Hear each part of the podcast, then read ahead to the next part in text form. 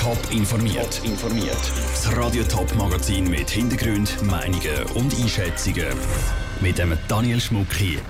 Wie terrorsicher die Kantonsratsgebäude im Sendegebiet wirklich sind und wieso der Winterthurer Stadtrat weiterhin von Luxuswohnungen und einem Hammam beim Obertor träumt. Das sind zwei von den Themen im Top informiert. Wegen der Terrorgefahr soll das Bundeshaus zu Bern bei der Sicherheit nachbessern. Das empfiehlt das Bundesamt für Polizei FITPOL. Problem gibt es vor allem beim Eingang, wo sich Besucher, die Parlamentarier und höhere Politiker aus dem Ausland jeden Tag ganz nahe kommen. Bei Rathäusern und bei Kantonsratssälen sind sich die Politiker und Besucher sogar noch näher, weil dort gibt es meistens nur gerade einen Eingang. Zara Frattaroli hat darum nachgefragt, wie es dort um die Sicherheit steht. Die Sicherheit in der Schweizer Parlament ist spätestens seit dem 27. September 2001 ein grosses Thema. Dort ist nämlich ein bis an 10 bewaffneter Mann ohne Probleme ins Parlamentsgebäude zu Zug hineingelaufen. Er hat zweieinhalb Minuten lang um sich geschossen. 14 Zugerpolitiker sind ums Leben gekommen.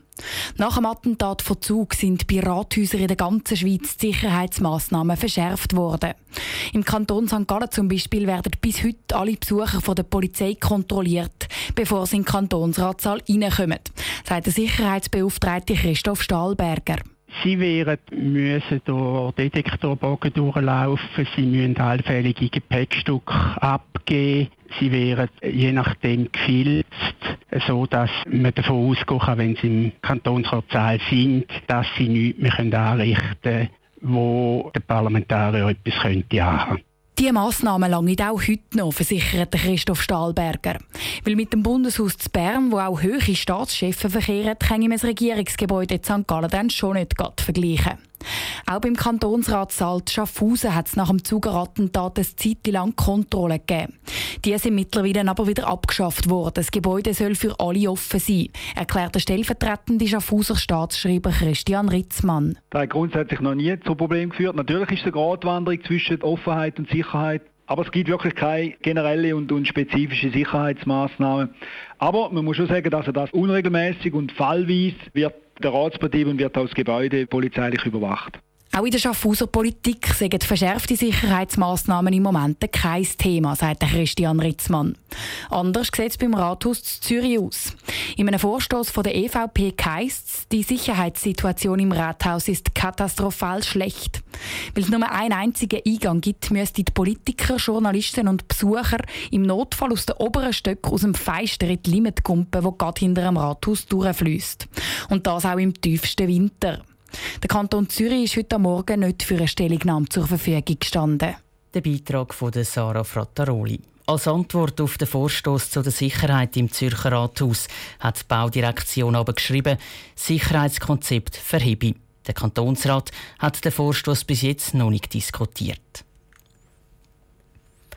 Zur Winterthur zieht die Polizei aus ihrem alten Gebäude vom Obertor weg. Durch das wird im Zentrum von Winterthur an einer sehr attraktiven Lage eine grosse Fläche frei.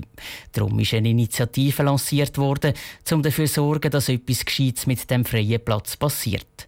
Eine Initiative, die am Winterthurer Stadtrat aber nicht ganz passt. Er hat nämlich einen Gegenvorschlag präsentiert. Michel Eckimann. In paar Punkten sind sich die beiden Parteien einig. So wollen zum Beispiel beide, dass das Gelände belebt soll sein, vielfältig genutzt wird und im Besitz der Stadt bleibt. In anderen Punkten stimmt der Gegenvorschlag vom Stadtrat in Initiative aber nicht zu. Darum ist er ausgearbeitet worden. Der Stadtpräsident Michael Künzle sagt, dass zum Beispiel nicht klar geregelt soll werden, ob das Gelände vermietet soll werden oder Baurecht soll abgegeben werden. Es muss nicht Baurecht sein, darum unterstützen wir diesen Punkt nicht. unterstützen. Gemeinnützigkeit, sagen wir, ist ein unklarer Begriff. Wir wollen nicht mit so einem unklaren Begriff eigentlich die, die ganze Planung schon belasten und uns da schon, äh, schon einschränken. Und nur einer Trägerschaft geben, auch das, denke ich, da muss man jetzt zuerst einmal die Nutzung äh, definieren. Der Stadtrat hat früher angekündigt, dass er auf dem Gelände gerne Luxuswohnungen oder das Wellnesscenter hätte. Dem stimmen die Initianten weder zu, noch wollen sie das explizit nicht. Wo es aber Unstimmigkeiten gibt, ist beim Baurecht. Die Initianten wollen das zu 50 Prozent abgeben, der Stadtrat nur zu einem Drittel. Darum hat Katharina Gander vom Initiativkomitee vor allem eine Befürchtung beim Gegenvorschlag.